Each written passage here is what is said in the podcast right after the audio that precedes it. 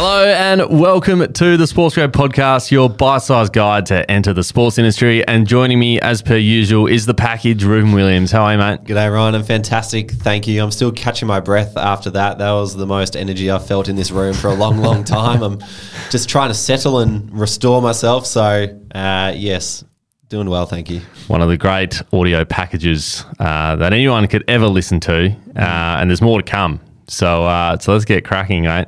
I'm Ryan Walker. He is Reuben Williams. We are two mates who met at Cricket Australia, and now we help people find their own dream job through this very podcast and our online community. If you want to follow us, head over to LinkedIn, or even better, if you want to connect with us and hundreds of others working in sport, jump into the Sports Grad community. I want to give a quick shout out to one of our beloved members of the Sports Grad community. His name is Jordan Hilton. He's just got a job over in Canberra at the Australian Institute of Sport, of all places, mm-hmm. pushing out Olympic gold medals as a data analyst, which is an incredible role. Like, if you're in sport, the AIS is like where you want to be. It's where you're dealing with the top of the top. So, well done to you, Jordan. We're absolutely stoked for you and what you've been able to achieve. It's very inspiring for the other people inside our community. So, if you are like Jordan and you want to get your foot in the door of the sports industry, join the sports grad community. If you're like the Australian Institute of Sport and you want to hire great people quickly and easily, well, we recommend you joining too. To get involved, head to www.sportsgrad.com.au forward slash community. Brilliant, mate. Now, Deakin has been a huge supporter of Sports Grad since day dot. If you're currently studying or you've just finished studying, having a postgrad qualification in sports management on your resume can give you the biggest leg up you need to get ahead of other candidates applying for that same role. So, if you want to pump up that resume, get specialized knowledge in every single part of sport you can even think of, take a look at Deakin's postgrad qualifications. Their Master of Business in Sports Management is not one of, but the best one in Australia, ranked at number one. So, add a postgrad to your resume, and that is my tip for the episode. Now, Ryan, our guest today is none other than the Brian Taylor. Lorne local, which we absolutely love, but also one of the best commentators going around in football at the moment. Commentates on Friday night, commentates the biggest moments in the AFL. There's TikTok clips and Instagram clips going around of some of his greatest moments, which uh, we'll get into later on. Um, but a little bit about, a little bit of background on Brian. He is a WA kid, which you would love. From the country, moved over to Victoria to play football at the age of 16. Worked as a plumber whilst he was playing football at Richmond and Collingwood. Won a Coleman medal. He was the leading goal kicker of the AFL, so he was a genuinely good player back in his day. But then after that, he took on into took on to calling and, and media.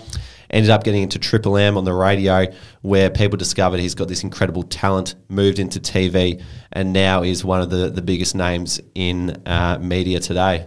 Yeah, he's absolutely awesome. What I absolutely loved out of it was just how he comes up with all the weird words he uses. Anyone who's watched the AFL and tuned in will know that Brian's a pretty unique guy. Uh, he's got his own way of doing things and he says some different stuff to the average punter. So, listening to hear how he actually comes up with those words, I think that's uh, a question everyone's been asking for many years. What I also love is he gives us a good masterclass on commentating, a bit of a 101 how to. So if you need tips on what to say or how to improve and how to get better, Brian's constantly improving. He'll, he'll tell you this. He's still searching for the perfect game, but he goes into some of the specifics on how he prepares, how he irons out a few mistakes, how he um, becomes a better commentator every single week. Even after doing this for 30 years, he's got these little tidbits that anyone who's wanting to get better at speaking, really in general, can learn from. Yeah, absolutely.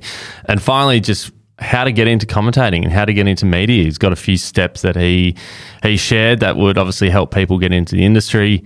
Um, he's a wealth of knowledge, and I think what he was saying is just spot on. You know, he's got some seriously good tips for those out there. Uh, so let's get cracking. It's amazing chat. Grab a pen, enjoy this chat with Brian Taylor. Can't believe I'm saying this, but BT, welcome to the Sports Grad podcast. Oh, thanks for having me. I'm looking forward to the questions. Brian, it's awesome to have you in, um, and it's great to get you through the Lorne Footy Club. We've got Jess in the room too, which is terrific as well. And I vividly remember the night that you came down to training last year. The football club wasn't doing too well, so they called on yourself and Mick Turner to run training one night. And I went home and told all my friends this was the most engaging 90 minutes of my entire life. So when are you come back? Uh, I don't know, but I, I love coaching, always have. And if I, if I weren't doing what I was doing now, I would be coaching for sure. I, I love the engagement. I love the modern way in which it's done these days. And uh, having watched you guys for quite a few weeks, it wasn't being done in a very modern manner. Still doing circle work and triangle work was a thing of the 70s. So uh, I think you needed the help. yeah. BT, uh, Ruben uh, apparently took a, a major hang uh, one game this year, and he's been talking about it amongst the office for the past, I don't know, four months. I was just wondering if, if you were there, can you confirm was it that good, or if you weren't there, that's okay? Look, I wasn't there, and there is no photographic evidence of it. So, Th- well, that- there- did it actually happen? There actually is, BT. Oh, there? There's a photo, but you know you don't know what stage the mark is in. Sometimes it can look better than what it is. Well, Jess is here with me, my son. Jess, you play for Lorne. Were you playing in this game, and did you actually? He's nodding uh, an approving head. So there you go, you did. So congratulations. Thank you. That was the only good moment of my entire footballing career. So I'm glad we got that out of the way. Um, BT, I follow you on Instagram and I find it incredibly entertaining. I love all the stuff that you do. Even during lockdown, I think you were commentating cars driving through the Great Ocean Road. Yes. Next minute, you're at the Lorne Food Works giving an analysis of you know your favourite biscuits. It sounds like this media and presentation thing is something you absolutely love. Where did that all begin for you? I think having four boys, young, that are all switched on to the modern communication methods is probably the thing that has got me into more Insta. Insta's probably the only thing I do. Um, uh, just to engage a different demographic of audience. Um, you know, Channel 7 is a very wide demographic, anywhere from very, very young to very, very old.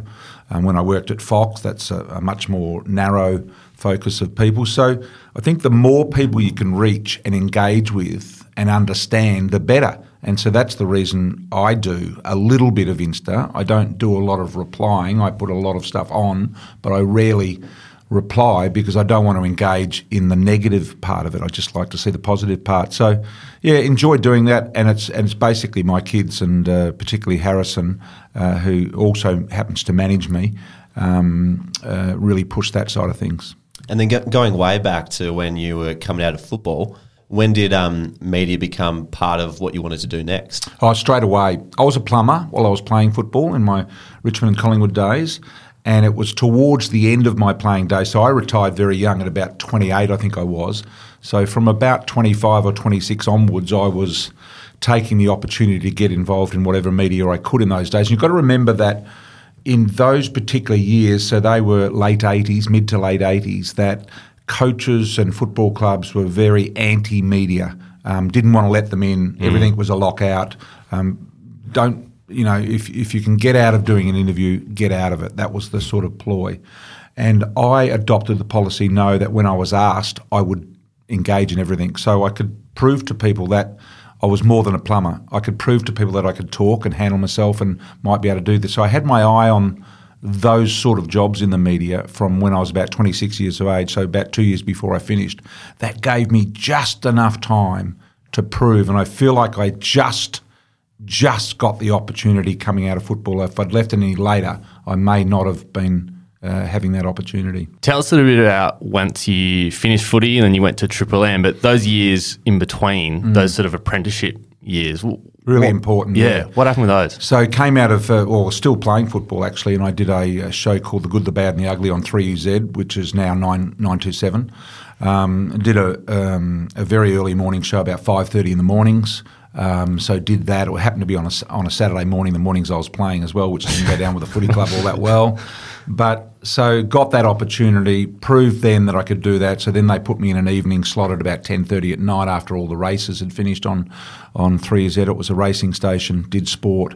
And then we went back to very, very early mornings again and I managed to get this a young guy, a guy by the name of Matty Weiss, who was straight out of school, year 12 student, wanted to get into media, um, got him a job as my producer at 3Z, and all of a sudden he took it next level. So, because the early morning time slot fitted so well with the US times, and basketball games were happening at that time, you know, we we often played. We would ring a Chicago radio station and play live on air without any authority the Chicago Bull games in which Michael Jordan was playing, all of them, and most of the finals we did live.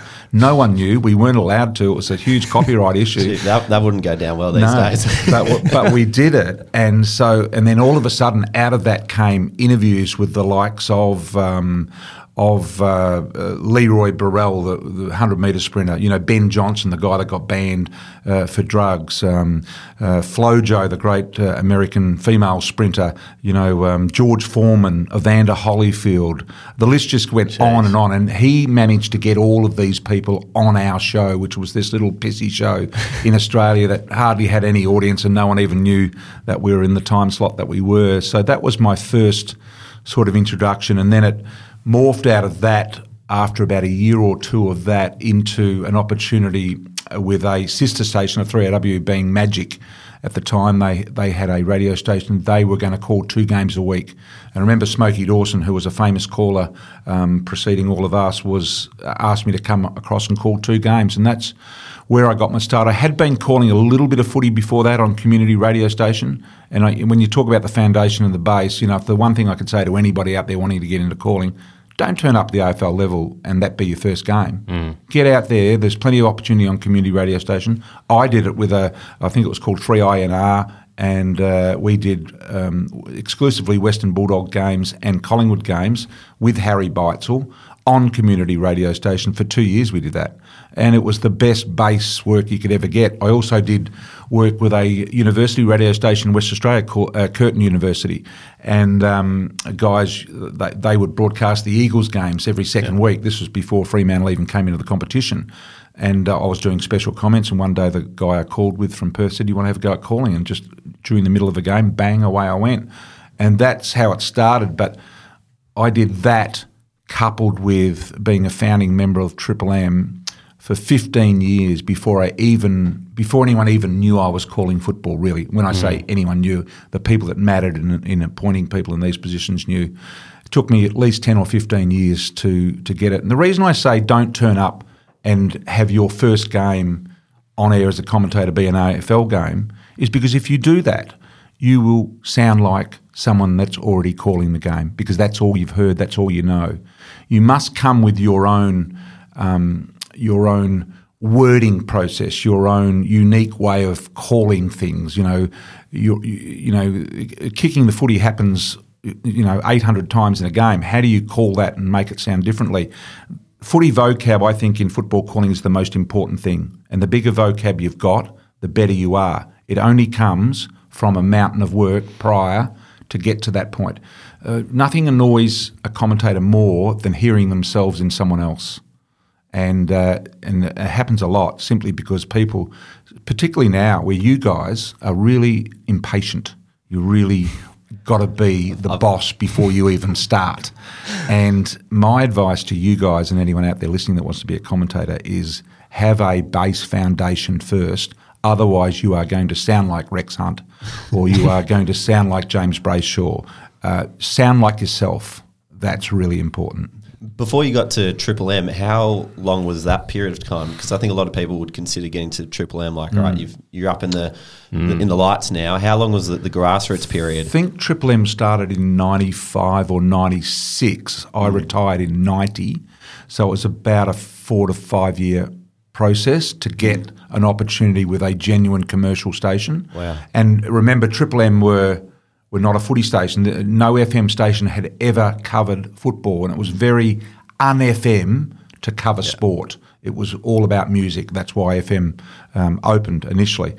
And so to be the first radio station, I think a guy by the name of Steve Perry, who's a mate of mine, was working at Triple M at the time and he'd been pushing for years for football to be called on Triple M. And he just got pushback after pushback after pushback because no one thought the risk was worth taking. So you got to remember, Triple M for the first 10 years was a minnow. They, they didn't make didn't get much traction at all. So uh, in that time, and I was calling with uh, the three of us were Eddie McGuire, Steve Quartermain, and myself, and we would rotate. We do I think two games every weekend, and we would rotate between the three of us. So yeah, that was a five year process to get to Triple M, and then a a 10 year process at Triple M to really carve out an audience and make a difference to the way that football was called. Um, yeah. Were, were there any games that you went and commentated where you thought to yourself, what am I doing here? There's no one in the ground. I've come from playing the MCG in front of thousands and thousands of people, and now I'm here just commentating a local game. But I need to do this to get to where I'm going. Did you have any of those sort of moments? No, because I knew I was there for a reason, and I knew, and I look at every game as a building block. Um, because I still haven't nailed a game. I still haven't done the game the way I absolutely 100% want to. So even now, I'll go to the game, you know, Friday night, um, hoping I, do, you know, don't make a mistake. But I haven't yet. Haven't got through one game without making a mistake. That's how, that's how hard it is, and that's how um, how the pressure is on to continue to build as a, a commentator, to continue to try and reach the heights of McAvaney or Sandy Roberts or these sort of guys that have gone before us. It's a really, really difficult thing to do to get to to get to that area. And what position do you think stands out as the big break? Was it when you, you know, moved? I don't know when you moved on Triple M. I can remember a particular instant that I thought was my big break. I was calling on Triple M, and I remember it because the boss said to me on Monday, "I think this is the best thing you've ever done on radio," and it gave me a huge lift in confidence. And it was something like a guy was running in a very awkward fashion that had an injury, and I said, "He's he's he, he's running like a." Broken axle on a trailer, I think it was, or something of that nature, or something about a broken axle on a trailer. And he thought that was incredibly creative. I didn't think anything of it until he mentioned it to me on the Monday and went through the tapes uh, with the game that I'd done. And that gave me the confidence to then explore more and be more than just the commentator that says, and he gets the ball over to the half forward flank, kicks it forward, and what a great goal that was. Yeah. You know, it, it then said, well, we can do a little bit of showbiz here. We can describe football in, in other ways other than just football ways. And uh, that taught me to take a risk. Yeah. And it's almost an out of body experience because that is not who I am as a person. I am not a guy that gets home and roars and says stupid things. Says boo, and- nah, nah, nah, nah, Yeah, nah, nah. and loses complete control of my emotion. That is not me as a person. That is me having this out of body experience and letting it all hang out without fear of embarrassment is the hard thing. Because when you're in a commentary box and you go berserk, you are thinking, what are my teammates sitting next to me thinking about this? Are they thinking I'm a dickhead or what? and and that's the thing you've got. And and what are the people listening? Do they think I'm an idiot? You know, so it's getting over that sense of embarrass, possible mm. embarrassment. When in actual fact, I think the people at home, what I've learned is that they're enjoying they're enjoying you, you becoming emotionally linked to the game. So, yeah, it's it's a hard thing to describe, but it's definitely I would say to any young person calling football, get the basics right first, and then to ex- start to explore your emotions and start to explore the showbiz in football. Mm. How far can you go before it's too far and you lose contact with the game and people don't like it? You know, so it's um, it's an unusual experience. It doesn't happen for every second of every game. It happens for moments in games. Yeah. Yeah. It sounds like, um, and I'm, I think Ruben will ask about, you know, the art of commentary, but it sounds like confidence is one of the biggest things. Like, as you just said, that one confidence hit allowed you to explore that. If you hadn't got that, you, Yeah. who knows, you know? Yeah, confidence. That confidence is everything. And you know, the commentators that I call with, they know when I am not happy with myself, and they will put a hand on your back, and or they will the next passage that you get and you do well, they will give you encouragement by slapping on the back. McAvaney was an expert at it. He could sense the moment when I'd lost my confidence and I was down, and it happens every game. And you just got to keep saying to yourself, go back to the basics. Forget about all the other stuff. Let's just go mm. back to the basics for the next 10 minutes. Call a perfect 10 minutes, and then you can start to explore again.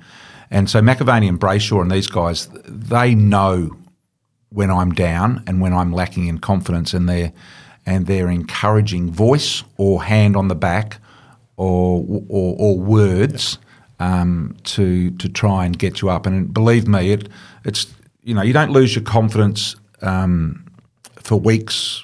You lose your com- confidence for seconds, and it's about getting back on. You can't you can't ruin that game because you're Yeah. low in confidence. You've got to say, well, I've ruined that minute, but the next minute is going to be my best because I'm going to get back to basics Yeah. and do it right. I think that's really interesting because it, you know, on TV you look like this guy who's been around for 30 years, knows exactly what he's doing, but even has those moments where you need a bit of a, a pickup, which I think a lot of people can relate to, and I think that's really comforting for a lot of people trying to come through to to th- to know that even if you're the best in the industry, there's still moments where you, you need to rely on your team. Oh, absolutely, there is. Absolutely, there is, and and and and also rely on your team, not just for the confidence thing, but if you're in a moment that you are setting up as being lighthearted, you need the confidence to know that the person that you're directing at, let's say it's Richo in this circumstance, that he's going to come back with the same humour,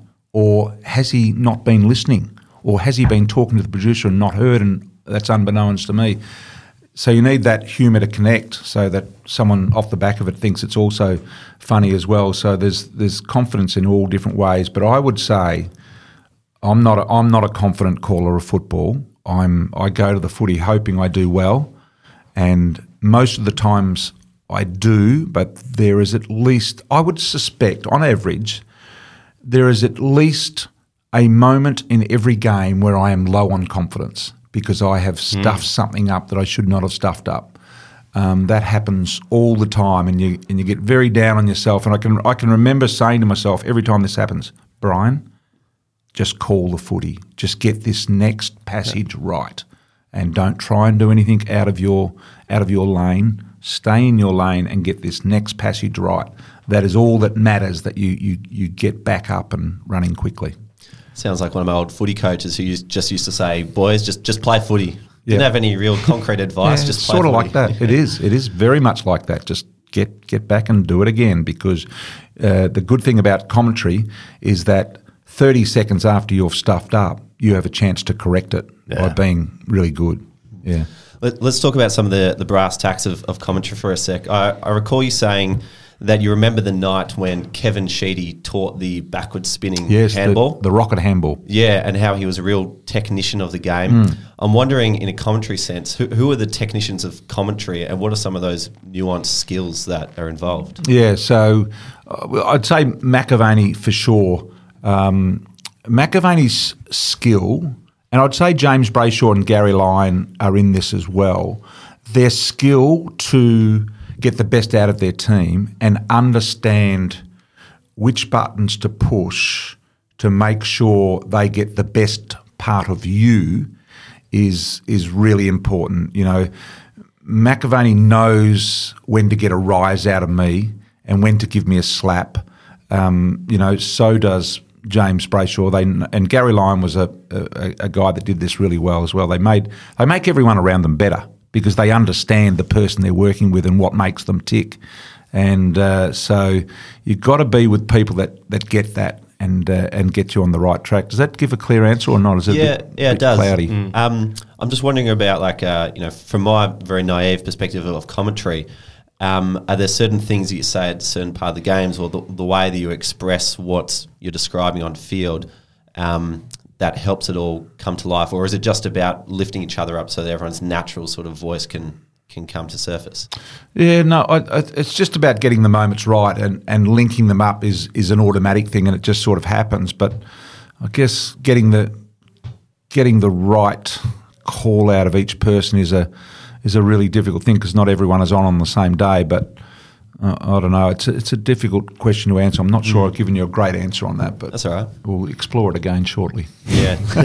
well, I remember. Um, uh, I think it was Hamish when we had him on. He talked about um, when he was calling radio. He had to be very descriptive of where is it, who's got it, what's the score, that, that type of thing. There, So the three Ws. That I mean, that's something that's been taught. Um, you know, the three Ws is is what Hamer's on about there, and that's right. I mean, it's particularly on radio. If you've got nothing to say and you're caught short of words, um, remember the three Ws: who's got it, where is it, and what's the score. And just keep repeating those because there are people tuning in and out all the time on radio, jumping in their cars, they get out of the car. All they want to know is who's got it, where is it, and what's the score. So it's a pretty simple sort of thing, and that's not as a, applicable to TV as it is radio, but it's very much a, a radio thing. And but I think if you keep repeating those three things on radio, you, you just simply can't go wrong, and hmm. those basics will will never change. But it is very it is very different on peop on TV because people can obviously see what the score is, they can see what the time is, they can hmm. see who's got it.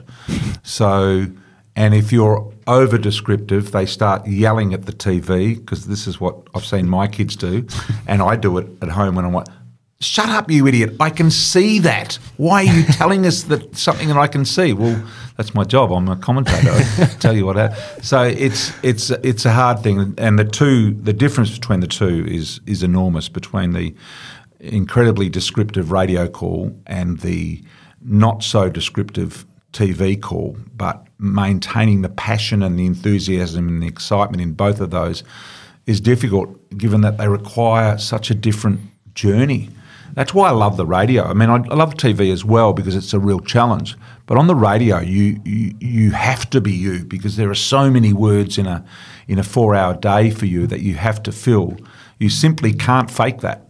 You you can't. You have to be you. Um, and that's why I love doing it. And I think that's why we love doing it in the Triple M style because it, it suits all of our personalities. The TV is a little bit more. Um, um, it's you- you're just not as obvious because people can see most of what you're saying. So it's just about adding a little bit of colour, a little bit of enthusiasm, a little bit of excitement. Um, people can see for themselves what it is, and the fine line between going too far and not enough is incredibly fine. It's it's it's a really tightrope that you you continually walking. Um, and the thing that I have learnt about TV, particularly over radio, is that um, you can never please everyone. McAvaney, who's we all talk about, is probably the greatest commentator in Australia ever. He's one of the best in the world. Has always said that, you know, Brian, never worry about what people are thinking. He said, I, he said, I think I'm okay at doing this, um, and I have about a forty or fifty percent approval rating for me as a commentator. So if I can only get that, then don't ex- ever expect any more than that to uh, to approve of what you do because football is such a subjective thing. You know, it's subjective just in a family. You go home, you've got the kid who's ten, you've got the kid who's twenty, you've got mum who doesn't see a lot of football, you've got dad who used to be a great player somewhere. So there are four people in the same room wanting something different out of their commentator or out of their coverage. And so it is hard to please all those four. And um, and that's why we, we don't read social media because we know we're going to get absolutely collared in every aspect of it because we can't be something to everybody. That that person in the world does not exist. that that commentator, no matter how they do not exist. So if you're listening to this out there, then don't try and be everything to everybody. Yeah. Um, you mentioned like you've you've essentially learned through experience, right? Like you've just built up your skills over time. Yep. But is there any sort of formal training that you had to do to say, okay, I can commentate a game of footy now? Yeah, I think my formal training came through the days of the community radio. Yeah. and and under the guidance of a guy like Harry Beitzel, who was equivalent to the Bruce McAvaney of his time. I think that's where my my my education came for for what I was about to do, and learning off those guys and listening to guys like Rex Hunt for years and years and years, and and uh, and wishing I could do it. I can remember as a kid when I was in Western Australia in a little town called Mandurah, playing football on the front lawn with my brother or even myself if they wouldn't play. And I loved the WA commentators, and I knew them all all pretty well. George Grljusich and all of those guys at the time. Even Dennis Cometti was commentating over there then. And I would imitate those guys while I was playing the game of football on my front lawn. So when I look back now and go, gee, that was a little bit weird that I ended up doing that job. But um, yeah, the, edu- the education process certainly came from uh, those guys um, either sitting next to them and learning or simply listening to them on the radio. And, and I think the other thing that perhaps those older commentators didn't quite get right is the ability to adapt to the next generation of how they want it done. And I think, you know, if you look at some commentators, they didn't adapt, they didn't move on, they didn't go with the times. And I think that's something that I'm really trying hard to do. And you you ask why would I why would I do social media? Why would I go on Insta at my age? Uh, why would I talk to you guys at my age? Because I feel like I need to understand that group of people so I can broadcast to them. And so I can adapt and not be. I don't think I'm the same commentator today that I was when I started in the 90s. I think I've had about three or four um, changes along the way in my style, and I think you've got to keep adapting. Do, do you know what those style changes were? Not specifically, but I would say I went from being very straight early. That may have been a combination of uh, not having the footy vocab I talk about, um, uh, but also a change in the way you word things. Um, you know, a joke today is not, uh, a joke of yesterday is not necessarily funny today. A particular word, um, grouse, uh, you know, for example, went through a very popular uh, time in, I think, the 80s. That is not a word you would use today. Although, you know It's what? come back a little bit, It I has reckon. come back a little bit. And I used, I, I did a thing a couple of years ago and I thought, what old words would you guys, would you young people not have heard of? You know, I used to throw rocks um, uh, when I was a kid in Perth and, you know, bundies. Uh, you know, Bundies. Could I use a word bundies? I think there's a different name for them over here in the east, but I, uh, bundies. Um, and that, that was where Wowee came from.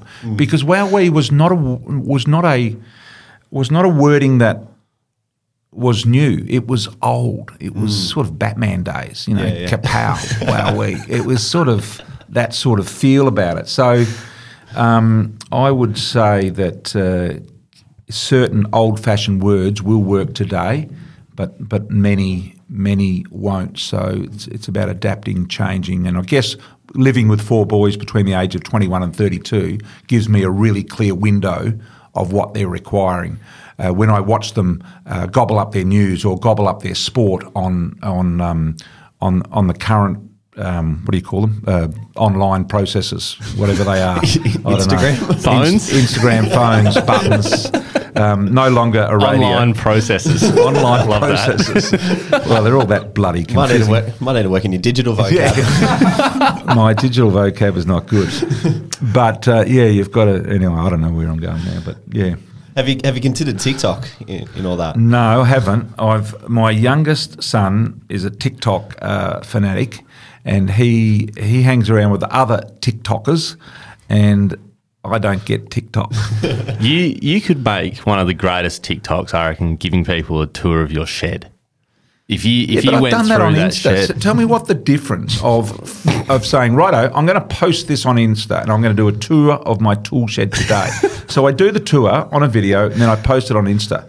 Why would that same post not work on TikTok? What is the difference? Well, It's about, it's about the audience, Brian. Yeah. You got What's your the eight- audience? 18 Younger. Yeah. it's younger on TikTok. Yeah. Oh, there you go. So and more gotta- eyeballs. Hmm. More eyeballs. The so, algorithm's different. It- It'll hit people. I don't know how it works. Well, Millie probably knows better than I do. So do I have to be um, even more basic than I am with you guys? Do I? Pretty I much. so. well, like, I've seen those videos. They're great, but they're about five or six minutes long. The TikTok is just one 30 seconds. Ah, right. Probably but how shorter can I fit my whole shed in in 30 seconds? that. You got to cut it. I'll tell you what. Today uh, there is something launching over the next couple of days. It's a day in the life of me, which I've, which you know, my, my kids have done for me.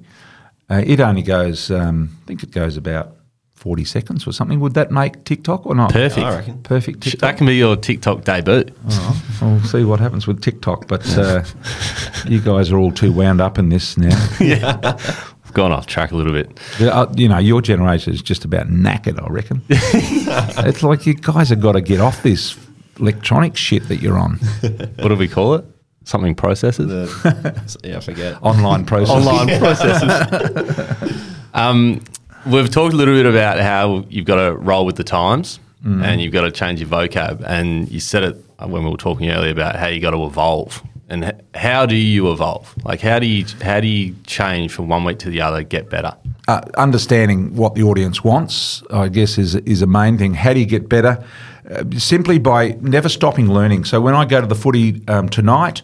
Um, I am looking to improve in some way. You know, even if it's the roaming stuff I do after the game, I don't feel I've nailed that, and I, I'm forever thinking of ideas of how how I can make that better, or I, look back at a tape I did from the week before and I go, oh, Jesus, that looked terrible. You know, why don't I do it this way? So there's, the, you, you just never, you're never happy with what you've done. And I think um, just improving along the way, going to the footy tonight and saying, righto, um, what is a way that I can um, make sure, because there's always two or three players in each team that you're a little bit unsure about, both in physical appearance, you haven't seen much of their numbers and you haven't seen much of them. So, how do I make sure that I don't get um, the players that I don't know that well right? So, I've got my got my list of all of the players there that I'm looking at their numbers and their names, and then I'll make another list of two or three players that I don't know, and I'll handwrite that out and I'll place that at the bottom of the monitor. So, three players there and the other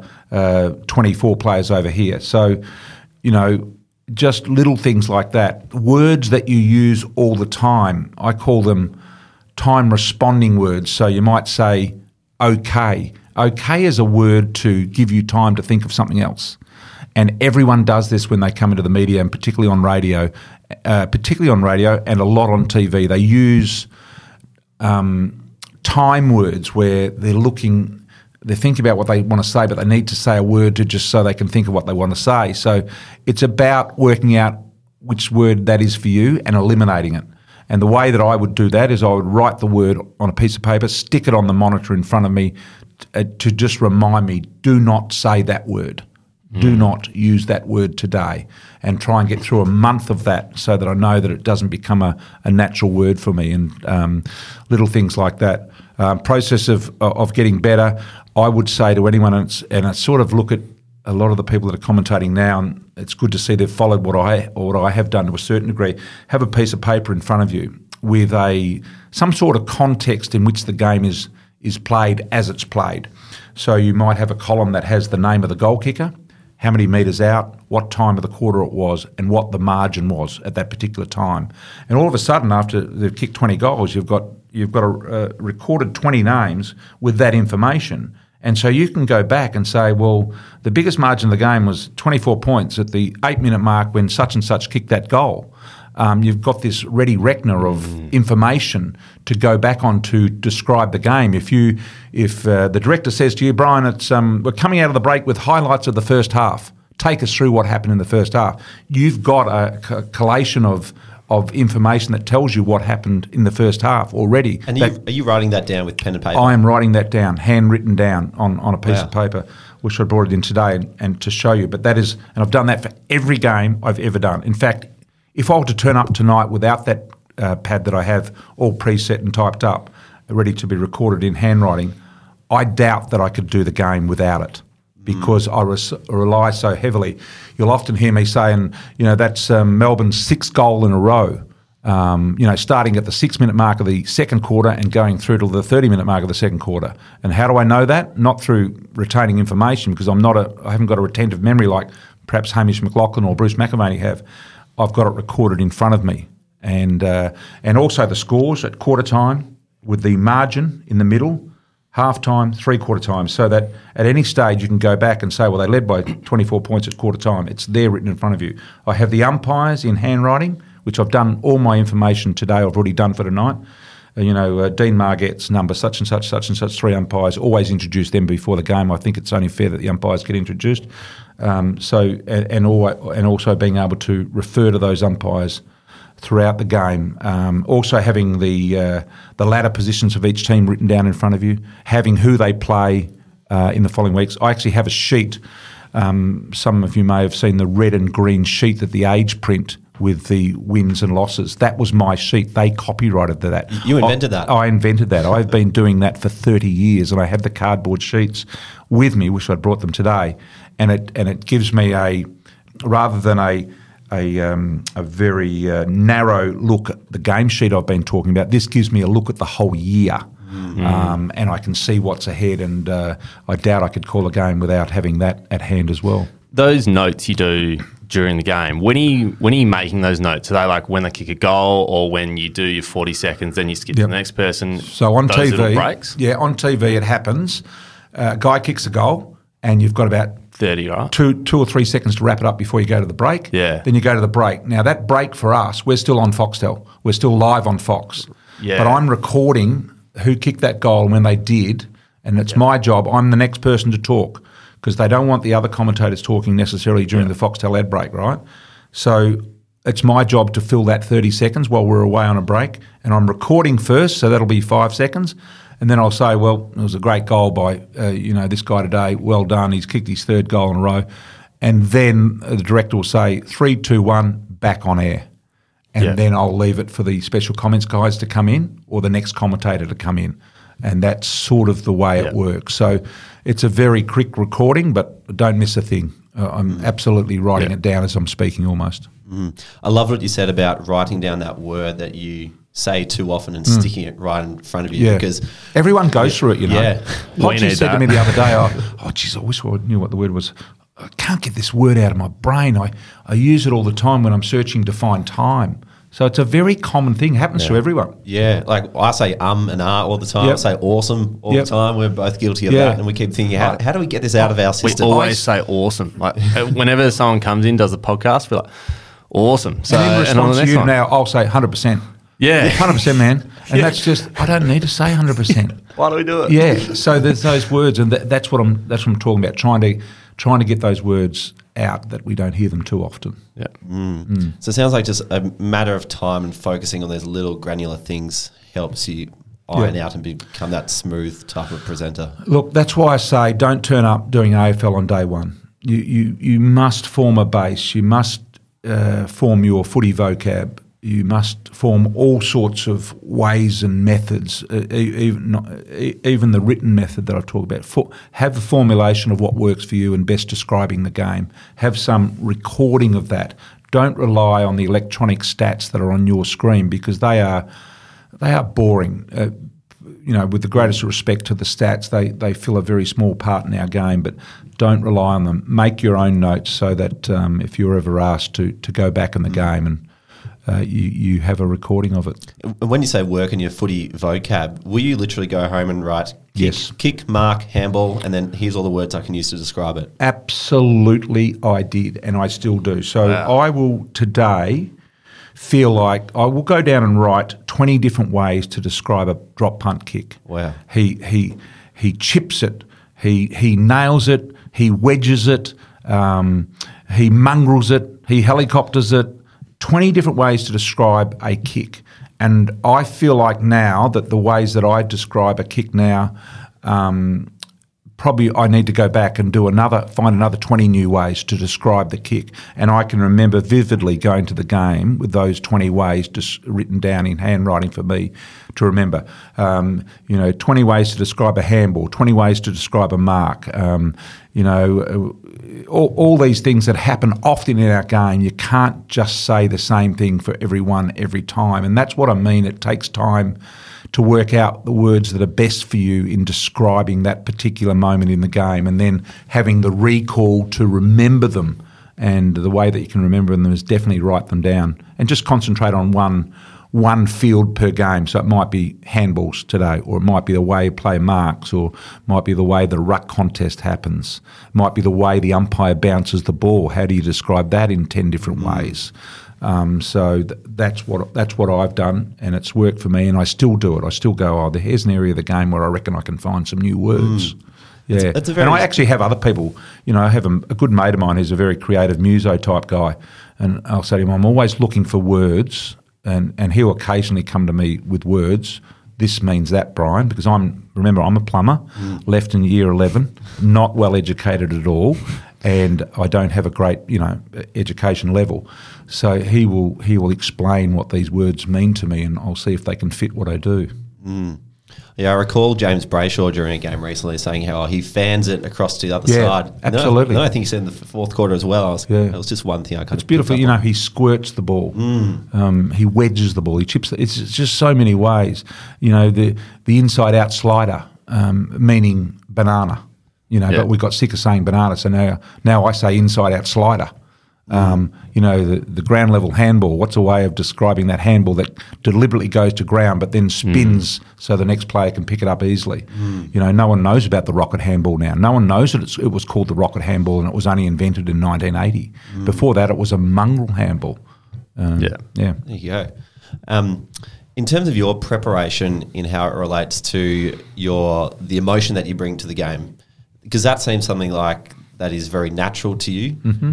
Um, but you mentioned earlier how you had kind of this watershed moment where you took a risk, it came off, and that Yep. allowed you to be a bit more expressive. Yep. Is that something that you worked on behind the scenes, or you just allowed to come out naturally? Um, it's something I thought about behind the scenes. Um, I've thought, how would I describe particular moments? And then I've thought in my mind, would that work? Is that too random? Is it too stupid? Is it too selfish? Am I taking away from the game? So definitely think about including these things, but you've got to remember that you are recording the moments in history for the future to look at. So you don't want to get too creative on someone's mark of the year. You just want to say, you just want to write it with them and basically just get out the name of the person that took it, took the mark and hope that it's right. You don't want to destroy that. There have been there have been huge marks and huge moments in the game that have been butchered. Um, so I guess every commentator's what they're trying to do is is to is to give that moment um, the words that it should have. So while we're being incredibly creative and expressive and and um, emotional, uh, we've also got to make sure that we're we're describing the best moments clearly and in, in, in the way in which they should in, in, in the way in which they deserve to be described. Yeah. You know, Buddy's great run down the half forward flank. You know, you can't stuff around with that. You've got to you've got to get that right because that's a Yeah. moment in history that you never know when these moments are going to go on the history book. But uh, yeah, So, so these moments where um, was it Adam Saad who you found out was living in the coach's garage, and then you just kind of took that bit of information and ran with the uh, the title of garage man for the rest of the game. Does lot that of- just come naturally?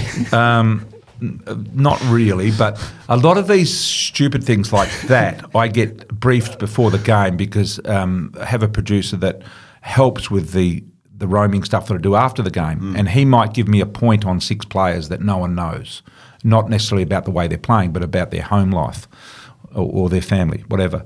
And I think that was born out of that that I heard that this guy was living in a garage, and and I just couldn't wait to do it after the game. I had to do it during the game, and there are some other things can't remember them, but where I've gone, no, I can't wait to. I have to do that now. Has to say it. And and sometimes stuff like that, you will get um, no reaction from any other commentator because they don't get it or they think it's stupid. But you at home might be giggling about it, or it might just hit a particular demographic of people that think that that is creative.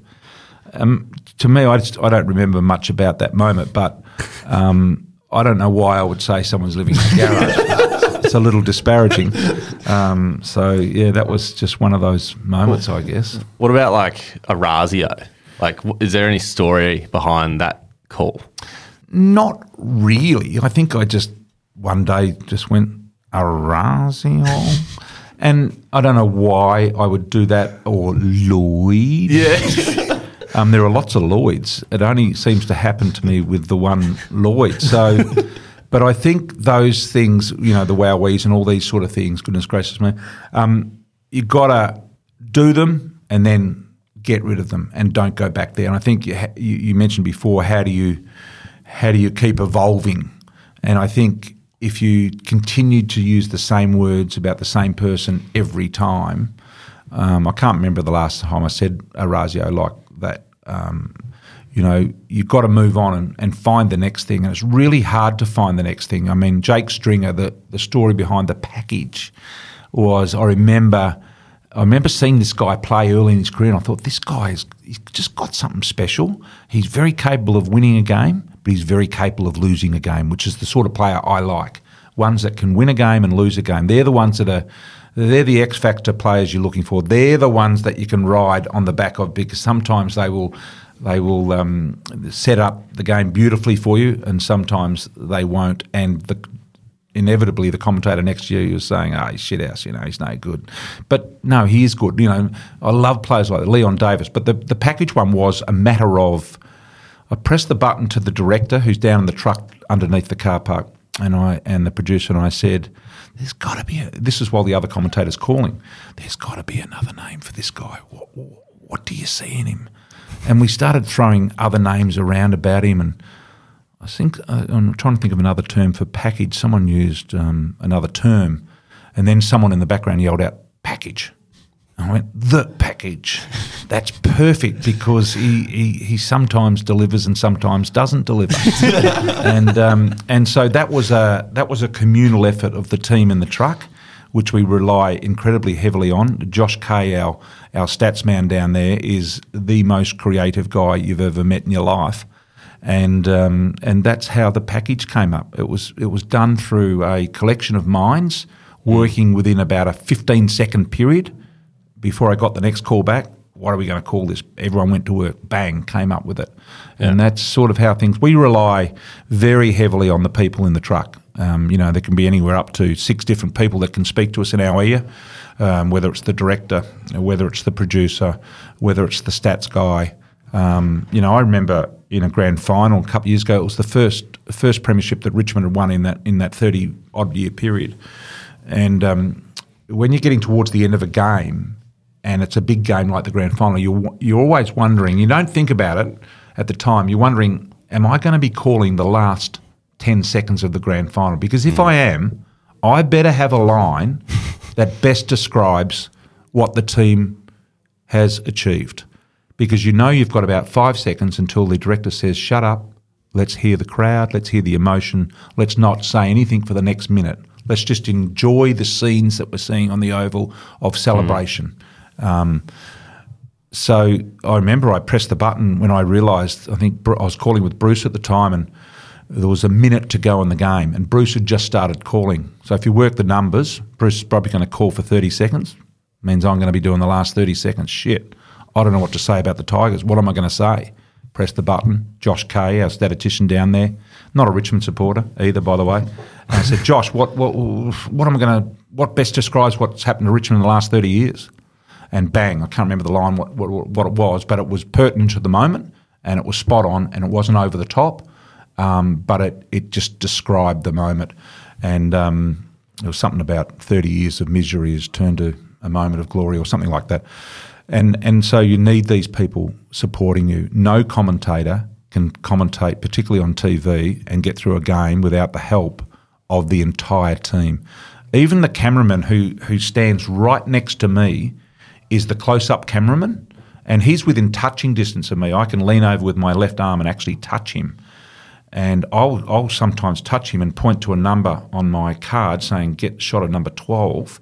And he will then look for number 12. And then I will say to the director, I'm going to speak about number 12. And so he'll, he'll put that to, to line and I can speak about That's done between myself, the cameraman, and the director uh, and sometimes a producer to get a shot up like that. Other ways of doing it, I mean, the one thing that Dennis Cometti, the great Dennis Cometti, taught me was that um, coming prepared to the game, not necessarily in the in the information that you were going to describe in the game, like perhaps Hamish or JB would, but he would come and I'd see him have meetings with the director before the game, and I thought, wonder, it's unusual that a commentator would have a meeting a chat with the director before the game. Normally, you'd speak with the producer and he'd tell you, this is the way it's going to go today, boys. But he would speak and he would come up with seven or eight pieces of information that he wanted to be matched with vision. So he'd say, listen, um, listen, mate, you know, sometime during the game today, can you get me a shot of of um, of the bench or a, a, shot of the this person in the second row or a shot of Gil McLachlan, or or a shot of the coach or, or whatever it is, and he would have something he wanted to say about each of those people or things that he, you know, shot at the seagull. Want, want to say something about the seagull today, and I just thought that was just absolutely great. That's professionalism at its best. Mm. That's involving yep. everyone to to make the system work for you. Because no good turning up. You've got all these cameras. You've got all these people working for you if you don't use them. Mm. Sounds like you really got to tie everything together with yep. a lot of people involved. Yep. Um, I was wondering, do you have a favourite call, whether it be a match or a particular passage? Um, I don't have a very retentive memory at all. Um, so pieces of play in my game. Look, everyone keeps talking about the Boyd thing that I did on Triple M, but I only remember that because people talk about it. Um, I don't actually remember doing it. Where the, where the emotion just came out. Yeah, uh, it's just the raw emotion came out. And when I realised I'd said the F bomb, and I thought most people that have done this on radio or TV have got the sack. And um, when I spoke to my boss on the Monday, he said, "No, that's exactly the way I felt too." So, um, and that's okay. I'm sure if you if I'd said that on TV, I wouldn't be on there. But that's why radio is a little bit different. But I don't. You guys would be, be you would remember more about what I've said than I remember what I've said, I, and I don't really. My- yeah, absolutely. My favourite one's the uh, the out of bounds call in Perth. I think it was West Coast. Oh. See, what would bring someone to say it's out of bounds? It's out of bounds. It's out of bounds. It's out of bounds. And it's out of bounds. Well, I mean, who would think of saying that? That can only be emotion that takes you to that point. And this is the exact thing I'm saying about um, having this out of body experience because I would never say that if I were at the footy or I was watching the TV at home. This is the outer body experience that I'm talking about. You have to let go of the possible embarrassment to achieve the possible um, good piece of calling. You know, Yeah. Where do you get that energy from? yeah, I don't know because some other commentators do it and some don't. I don't know where the energy comes from. I, I think uh, perhaps it's the shorter burst calling that we tend to do in this more modern era of commentating, probably born out of the Triple M days where we go for one passage of play or 30 seconds roughly. Um, whereas in the in the in the days like in the 70s and 80s, they would go for two or three minutes. Each person would call for two or three minutes before they'd let the other commentator in. Now, most modern commentators call for 30 seconds or one passage and you change it over so you always feel like you're in the game.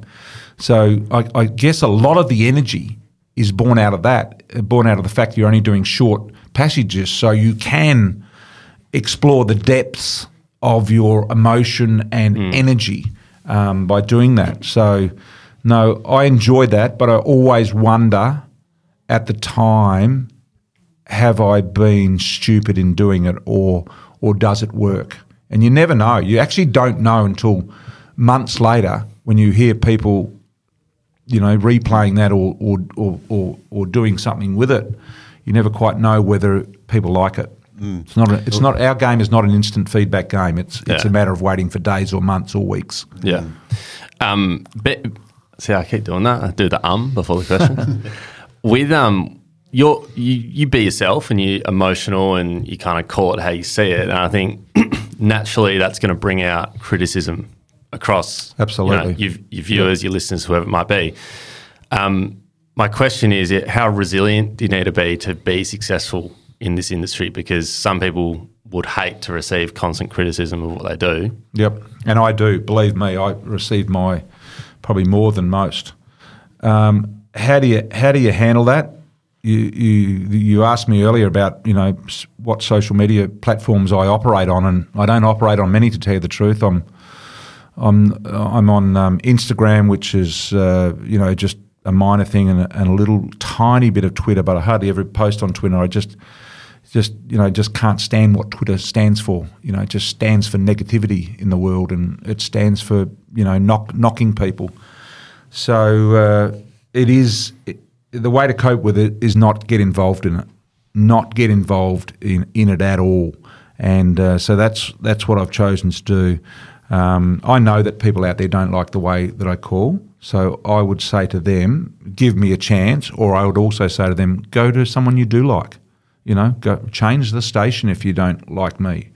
Um, as I said before, it's hard to get every. You're never going to get everyone to like you. In fact, it's a very low level people that like you. But just got to you've got to be as you've got to have a really tough skin. You've got to you've got to be able to cope with the criticism just like you are as a player, where people are yelling abuse at you over the fence, and you've got to say you've got to convince yourself that it's it's water off a duck's back, and they don't really mean it. They're just caught up in the emotion of the game. Hmm. Like people say that I I barracked for this team and that game, and I barracked for this. I couldn't give a stuff who wins. I I, I see. 80 or 100 live games of footy each weekend. Do you really think I barrack for anyone? You know, there could be Geelong versus Melbourne, and people say I'm barracking for Melbourne. Why would they say I'm barracking? I don't barrack for Melbourne. I don't barrack for Collingwood or Richmond either. I have gone past that stage as a commentator where I have seen so much football that I genuinely do not care who wins the game. The person or team that I barrack for in every game of football that I call is the team that's coming second because all you want as a commentator is a close finish. So if a team's four goals behind, I'll be finding a reason why they can win. And that that engages the listeners or the viewers to continue to watch mm. um, with that little tickle of fancy that their team can still get up. Or I just want a close game. That's the team that I barrack for. To mm. to have criticism levelled at you by people out there saying that you barrack for this team or that team, yeah, I barrack for the team that's coming second. But other than that, uh, mate, I've seen so much footy. I do not care whether Collingwood or Richmond win simply because I played for them.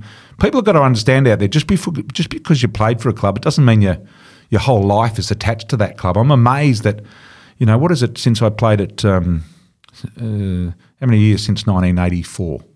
84. So, that 30, 40 30, years? 36 or so? Yeah. yeah. Uh, that's a long time.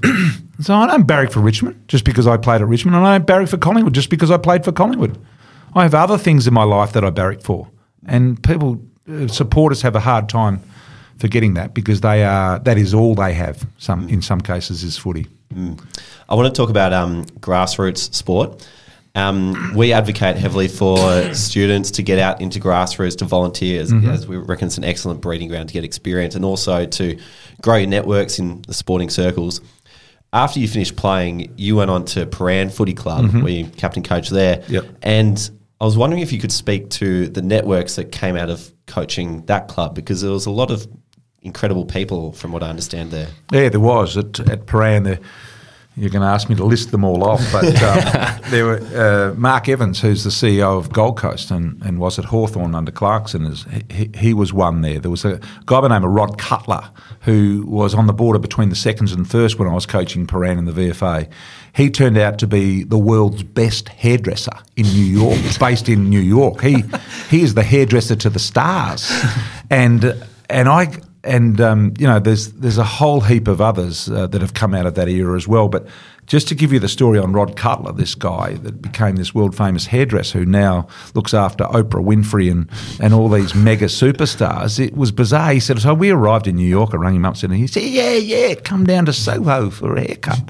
And so I walked into Soho thinking I was, you know, going to go to Broadmeadows or something, but it was like Toorak. And he had all these people like, he said, that's your room over there. I said, what do you mean my room? I'm just here for a haircut. He said, no, you go and get changed into some nice slinky pyjamas over there and put all that on. So you go and do that and then you walk out and he says, now, Brian, just before um, you sit down and, uh, you know, uh, uh, Condoleezza takes you for a haircut, um, I want you to meet these people that are getting a haircut at the moment. So he he, there were about twenty people in these separate cubicles, and he, he'd walk into each cubicle, and I'd be the I'd be the Aussie there, the token Aussie, and he'd say, "I want you to meet uh, Richard Butler, the former UN weapons of mass destruction uh, inspector."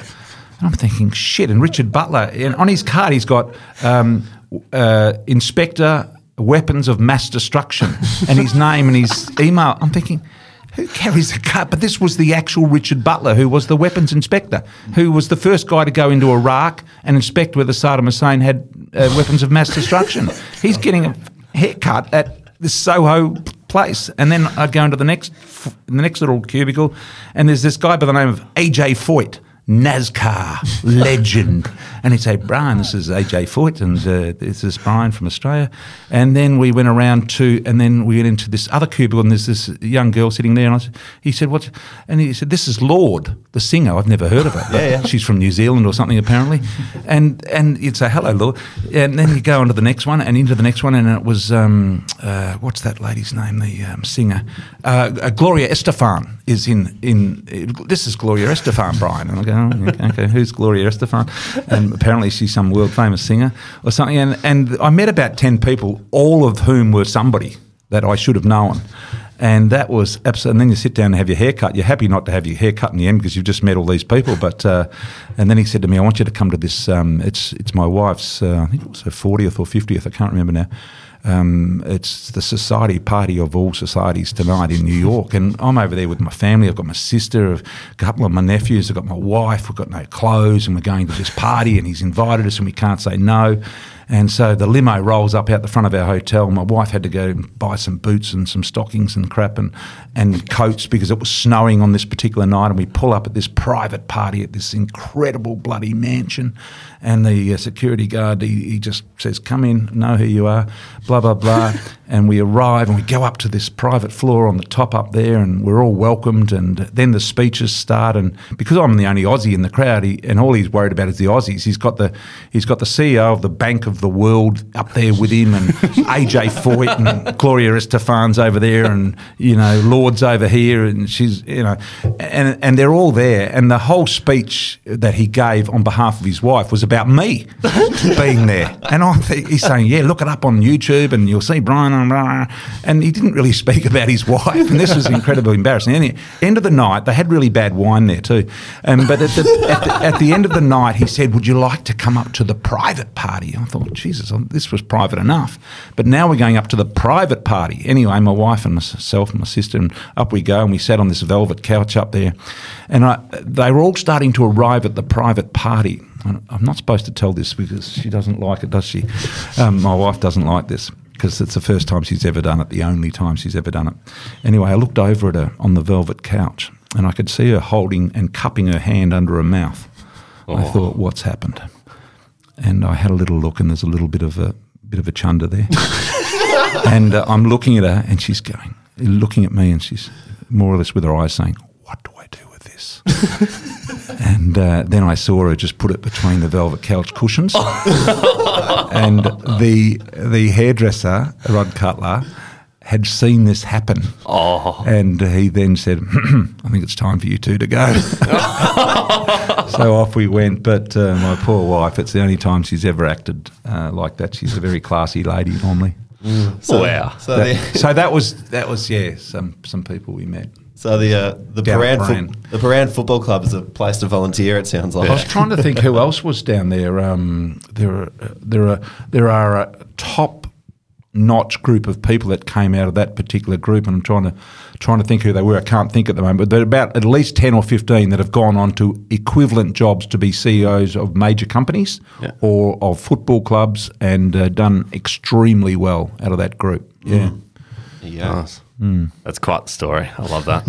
that's not really a on your sort of oh, that's right. Adds a, adds a, new dimension to the show. Absolutely. um, last couple I said, I did it again. Yeah. Um. Um. So you need time. to write that down. Hang yeah, on the top I, of your I computer. need um right here. Yeah. Do not say um. I will not say um. Um. Any last pieces of advice for people wanting to be the next BT?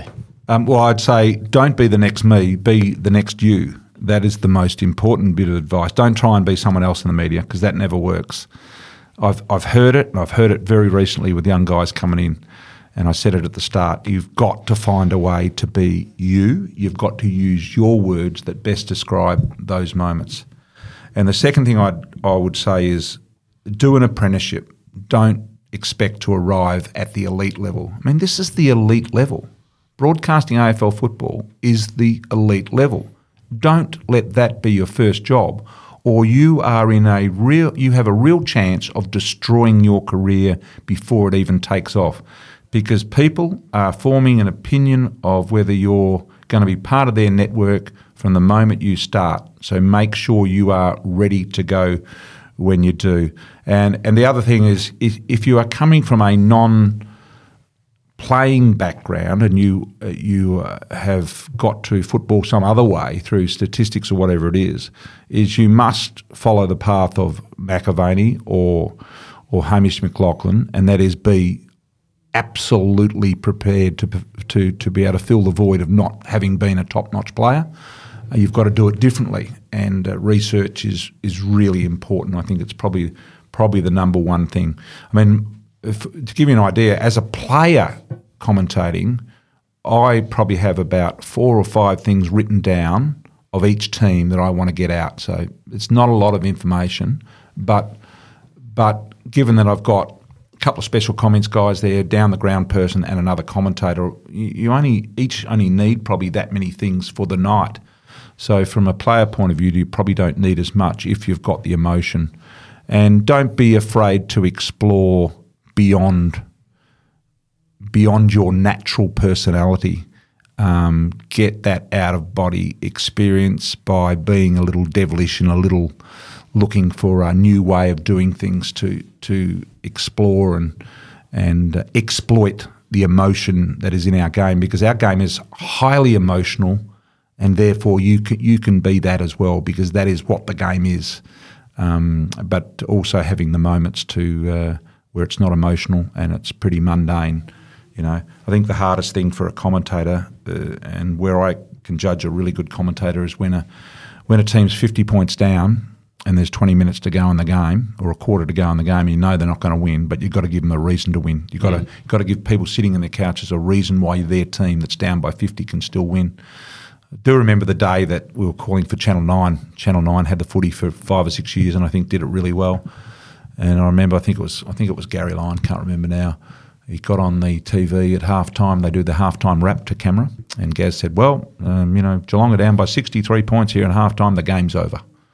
And within seconds, the red phone in the truck downstairs rang, which Kerry Packer, you know, he was the only one that rang it. And you tell that guy that, uh, you know, he's just told my viewers to go and do something else because they can't win the game.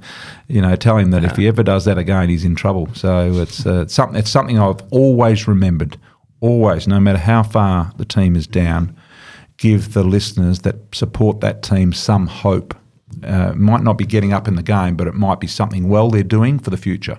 Mm. Love mm. that. Mm. Um, last question. Yep. Why do you do what you do? Um, because I love it, and because I was a trained plumber, and I don't, don't want to dig holes for the rest of my life. Is the reason I got into it. And the reason I'm still here is because I genuinely have a passion for football. And I have a passion and a thirst, an insatiable thirst to get it right. And I still haven't got it right, and I'm hoping that one day I will get it right. Um, I'm still looking for the perfect game, and uh, you know, I just I just love good quality football. I mean, imagine going to the footy every weekend for your job. It is the best job in the world. The, the thing you do miss are your kids playing their own sport on the weekend. Haven't seen any of that for 30 years. Could have caught my mark at the same time. Yeah, that's right. So that's why I didn't see your mark.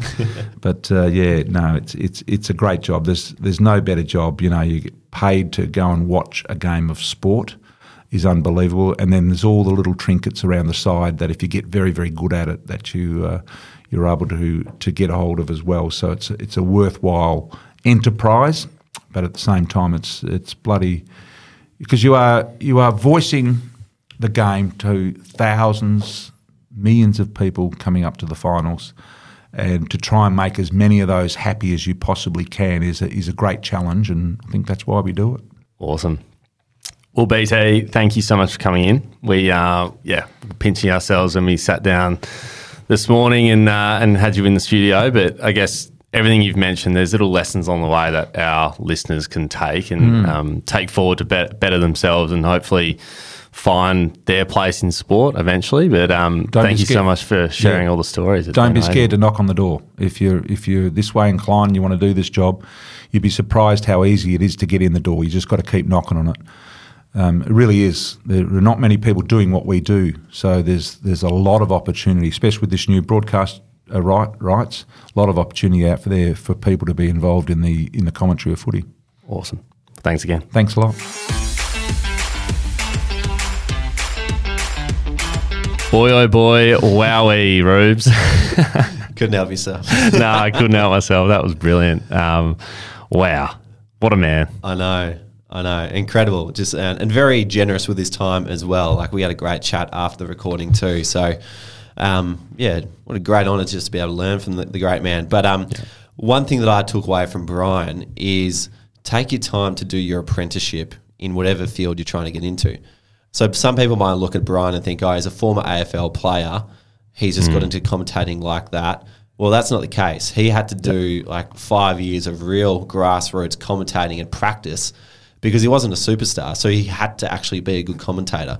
And so he did the hard yards for a long, long time to get to where he is, is now. So I think one thing to take away from Brian is do your time, do your apprenticeship, learn lots along the way, but be patient at the same time. Yeah, yeah, I agree. Um, I loved how he he sort of spoke about you know take the time to be you and don't try and be what someone else is doing. And he, he mentioned how he he got that bit of encouragement when he was at Fox and said that's a really great call, BT. Like keep going with it. And that kind of gave him, I guess, the confidence to go and be more emotional commentating and say the things that he actually thought, come out of his shell a little bit. And I guess he kind of saw that as, you know, that's why I'm good at what I'm doing because I'm emotional. I'm not just mm. looking at the facts and the data and all that kind of thing. I'm just calling it as I see it. So, some tips for those people out there wanting to do it is just try and find who you are when you when you're calling and and say it how, how you see it. You don't need to be how everyone thinks you should be. I also loved how he mentioned how his uh, confidence fluctuates at times too. I think that it made mm. him very relatable because he does look like someone who's just full of life and confidence all the time. Hundred percent. You you would never expect BT to be low on confidence. No. You know, when you when you're tuning in, you just wouldn't know. So mm. really insightful. Yeah. And then finally, I think one thing to take away from BT is think about what does your preparation look like. For someone like BT, if he doesn't want to say a filler word, he's going to stick it to the top of his laptop and look at that word and make sure he does not say it. For someone like Bruce McAvaney, he's doing an intense amount of research to make sure, mm. make sure he's got all the facts and figures. So I think this kind of plays into what kind of commentator or what kind of person or what kind of profession do you want to be in, and what yep. does good preparation look like to you? Yeah, absolutely. Um, in regards to commentary or sports media, are there any other podcasts that we can recommend? Yeah, well, we mentioned Hamish McLachlan a few times. He is one of the best episodes we've also had on this yep. show. So, episode 124, uh, people can find that. And also Simon Hill, who mm. appeared in episode, I think 165, he came in. Um, so another few media media personalities there. Kath Loughnan as well, yeah. another one, t- 28, going way back, episode yeah. 28. So there's a few there.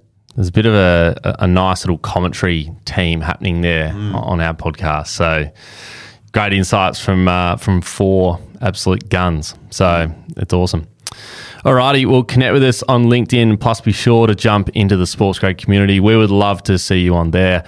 Head to www.sportsgrad.com.au slash community to join, or head to the link in our show notes. Also, if you love the show and you just loved Brian just then, we would love for you to rate the show five stars wherever you listen to your podcast. Subscribe on Apple or follow on Spotify. Thanks for listening. See you next time.